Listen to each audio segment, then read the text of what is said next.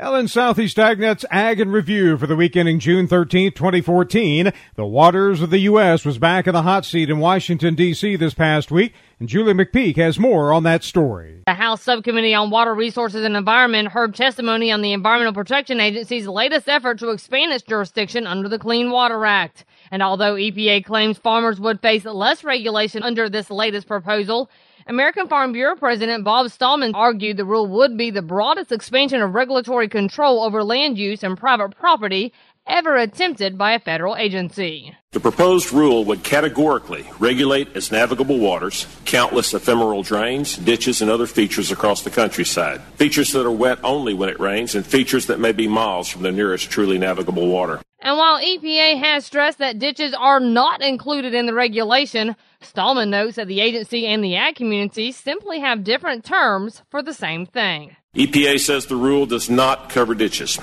Well, E P A has said a lot of things, and its statement about ditches is simply not true. The proposed rule would categorically regulate all so-called tributaries that ever carry any amount of water that eventually flows to a navigable water. That's a ditch in my world. Stallman calls the E P A proposal an effective veto over normal activities by farmers who won't have the time or money to get federal permits, and called on Congress to not allow what he called an unlawful expansion of the Clean Water Act.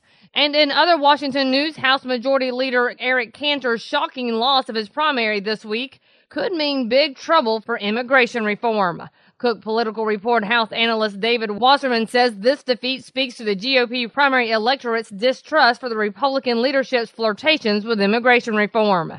If an immigration bill wasn't already dead in the House, Wasserman says it is now. And on that same subject, also this week, the E P A and the Corps of Engineers officially extended the comment period on the Waters of the U S proposal by ninety-one days. The new closing date is now October twentieth, twenty fourteen.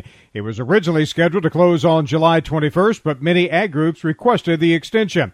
In other news, there are many who are concerned about the possible budget reductions for agriculture, and that includes the National Cotton Council. Tyron Spearin has more on that story. The National Cotton Council sent a letter this week to the Ag Appropriations, urging them to oppose any amendments that would undermine the Farm Bill of two thousand fourteen. Including the important risk management tools provided through the Federal Crop Insurance. They said the Farm Bill was enacted into law only four months ago, and most of its provisions have yet to be implemented.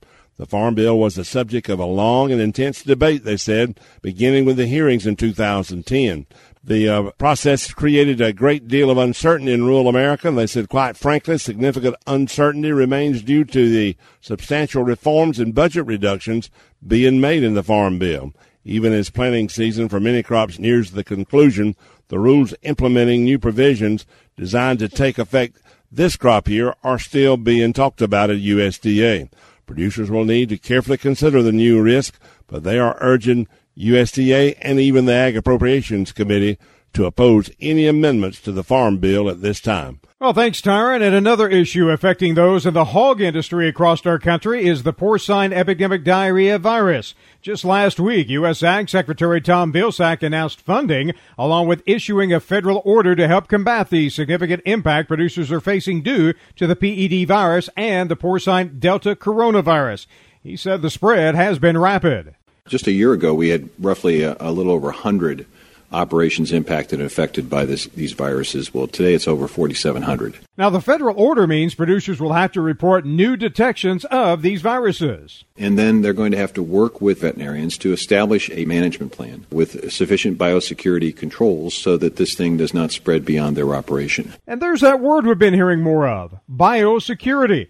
But Audrey Adamson with the National Pork Producers Council says there's nothing secret about it, just common sense proactive measures to prevent the spread of the disease. When you have feed trucks coming on and off the farm, when you have market hogs that are ready to go to a packing plant, a market, you need to wash that truck out and disinfect that truck, and it needs to be dried out to make sure whatever kind of residual water is dried out and it's no longer able to transmit, whether it's P E D V or any other virus. And Adamson said there are many other examples. They are excruciatingly forceful about maintaining biosecurity. And what that means is you step onto a hog farm and you go into a barn. They ask you to shower. They ask you to actually go into a shower room, take off your street clothes, put on barn clothing that's only been in the barn. And that includes taking off your shoes or wearing shoe covers, putting a tent on your hair. Whatever you bring in from the outside doesn't come into the barn with the pigs. And then you walk out another door, which is on the clean side, and you can go through the barn. And then when you leave the barn, you reverse that procedure so that when you go back onto the street and you put your street clothes back on, you don't bring any any potential diseases or bugs that the pigs might have back into the human community. There's truck washes, there are foot washes, root disinfectant, for example, if you're going over a threshold between barns so you don't transmit something from one barn to another barn. Just sort of basic, sensible protocols, knowing who's on your farm and when they're on your farm and why they're on your farm. She said they want to make sure that animal and human viruses don't mix and become a problem for both.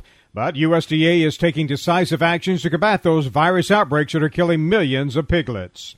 And in what Doctor Billy Powell with the Alabama Cattlemen's Association described as one of those feel-good stories, a group of young people from his state were in South Dakota recently to help ranchers there who lost cattle during the blizzard last October. The Lauderdale County Junior Cattlemen, Brian Smith is, is our county president and is their advisor, but, I mean, early on they called and wondered what they could do, and uh, long story short, after a lot of planning, they just returned from taking a week's trip to South Dakota, had a contact out with the Extension Service and a rancher family. They took twenty-one heifers, and these heifers then were given to twenty-one different ranches that lost cattle because of that uh, early season blizzard last fall. And it was just a wonderful gesture. Not only did they take the heifers out there, but they spent a couple of nights with the different ranch families and helped them fix fences and turn out bulls for breeding season, and a tremendous experience for them. And we really commend our Lauderdale County Cattlemen leadership and this fine group of uh, youngsters. I think it was about fifty people went from Lauderdale County to the ranches in South Dakota that were hit hardest by this blizzard. And with more on that same story, once again, here's Julie McPeak. It was most likely all over your Facebook feeds and even made national news when the early blizzard last October hit South Dakota farmers hard, resulting in unimaginable cattle losses. And it may be impossible to have a true happy ending to that story, but at least some youth in Alabama worked hard to help turn another page. As a group of devoted young people from Green Hill, Alabama recently went to western South Dakota, and in addition to mending farm fences and raising spirits, they brought with them about two dozen head of cattle to donate to affected ranchers. Brian Smith is the youth director for the Lauderdale County Alabama Junior Cattlemen's Association. He teaches his kids about doing things bigger and better and and really always doing more and continuing to do more for communities and, and other communities. And him and his kids had the idea to not only to raise enough money to buy some heifers for ranchers who had, had suffered during the blizzard, but also come to South Dakota and to meet those ranchers. That's Meade County, South Dakota four H advisor Tracy Langmeier, who says it's difficult to describe the emotions involved. I was trying to explain how this all felt to my mom, and the only way I could really describe it was that, you know, I've been smiling all day, but it's also that my heart is smiling too, and the camaraderie and the, even in these two days, it felt like these Alabama kids have really almost become family and become part of our community. The local ranchers who received the cattle were chosen from a list of names of families in central Meade County who lost livestock. So definitely a feel-good story. And to wrap things up this week, we are passing along information that Julie McPeak has wrapped things up here, as you've just heard her reporting stories on the Southeast AgNet for the last time.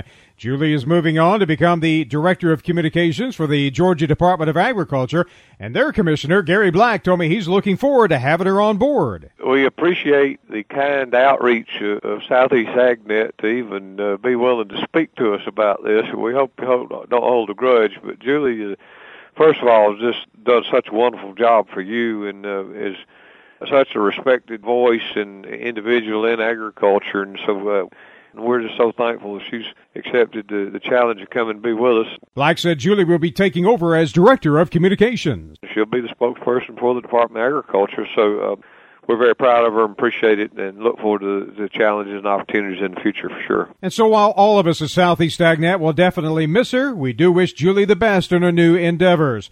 And so for the last time, we'll let her wrap up our weekly podcast. Don't forget, you can find these stories along with all the week's Southeast AgNet reports on our website at southeast agnet dot com.